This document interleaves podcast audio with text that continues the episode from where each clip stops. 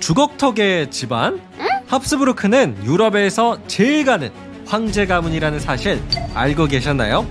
이들이 가장 잘 나갔던 1400년대에서 1500년대 합스부르크 가문은 서유럽의 약 50%가 넘는 국가를 통치하는 명실상부한 황제 가문이었습니다.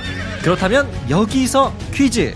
합스부르크 가문은 어떻게 이 넓은 땅을 전부 지배하는 황제 가문이 되었을까요? 그 정답은 결혼과 행운 덕분이었습니다. 지금부터 합스부르크 가문의 결혼과 행운, 그 숨겨진 이야기를 소개할게요. 때는 1477년의 어느 날이었어요. 합스부르크 가문의 막스밀리안 1세는 아름다운 여성과 결혼을 하게 됐죠. 막시밀리안 1세는 마리를 아내로 맞아 평생 사랑할 것을 맹세합니까? 네, 맹세합니다. 자, 여기서 마리, 즉 막스밀리안 1세의 아내는요. 당시에 부르고뉴 공국, 오늘날의 네덜란드 땅을 다스리는 막강한 통치자였어요. 따라서 막스밀리안 1세는 마리와 결혼을 한 덕분에 이 네덜란드 땅을 공동으로 다스리는 통치자가 됩니다. 이후 합스부르크 가문의 막스밀리안 1세 계속 출세하는데요. 1486년 그는 독일의 왕이 되었고요. 1508년에는 신성 로마 제국의 황제 자리까지 오르며 합스부르크 가문의 행운 계속됩니다. 그러던 중 1478년 막스밀리안 1세와 마리는 아들을 낳았어요. 여보, 우리 아이의 이름은 펠리페로 지을까요?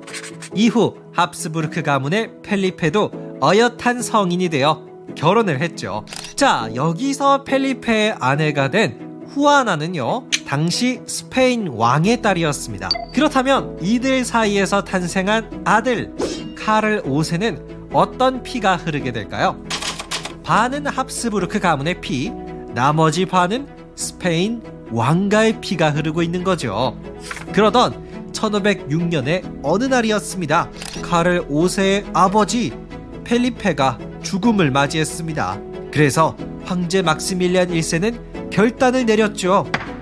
아, 내 아들이 이렇게 빨리 죽다니 방법이 없군. 신성 로마 제국의 황제 자리는 장차 우리 손자 카를 5세에게 물려줘야겠어. 그렇습니다.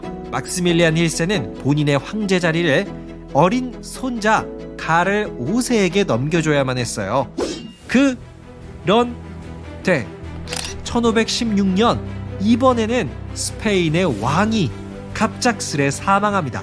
하지만 이분에게는 왕의 자리를 물려줄 직계 후계자가 한 명도 없었습니다. 그리하여 왕의 자리는 돌고 돌아서 합스부르크 가문이기는 하지만 스페인 왕가의 피 절반이 흐르고 있었던 카를 5세에게 스페인 왕의 자리가 그대로 계승되었습니다. 와우! 그 말인즉 카를 5세는 스페인의 왕인 동시에 신성 로마 제국의 황제까지 되었다는 이야기입니다. 오늘날로 비유하자면 독일 총리와 스페인 총리를 같은 사람이 하게 되었다라는 뜻이에요. 바로 이러한 연속된 결혼과 행운이 합스부르크 가문에 이어지면서 카를 5세 때 합스부르크 가문은 서유럽의 약 50% 이상을 다스리는 황제 가문으로 성장할 수 있었습니다. 지금까지 유럽의 황제 가문 합스부르크 가문의 이야기였습니다. 끝!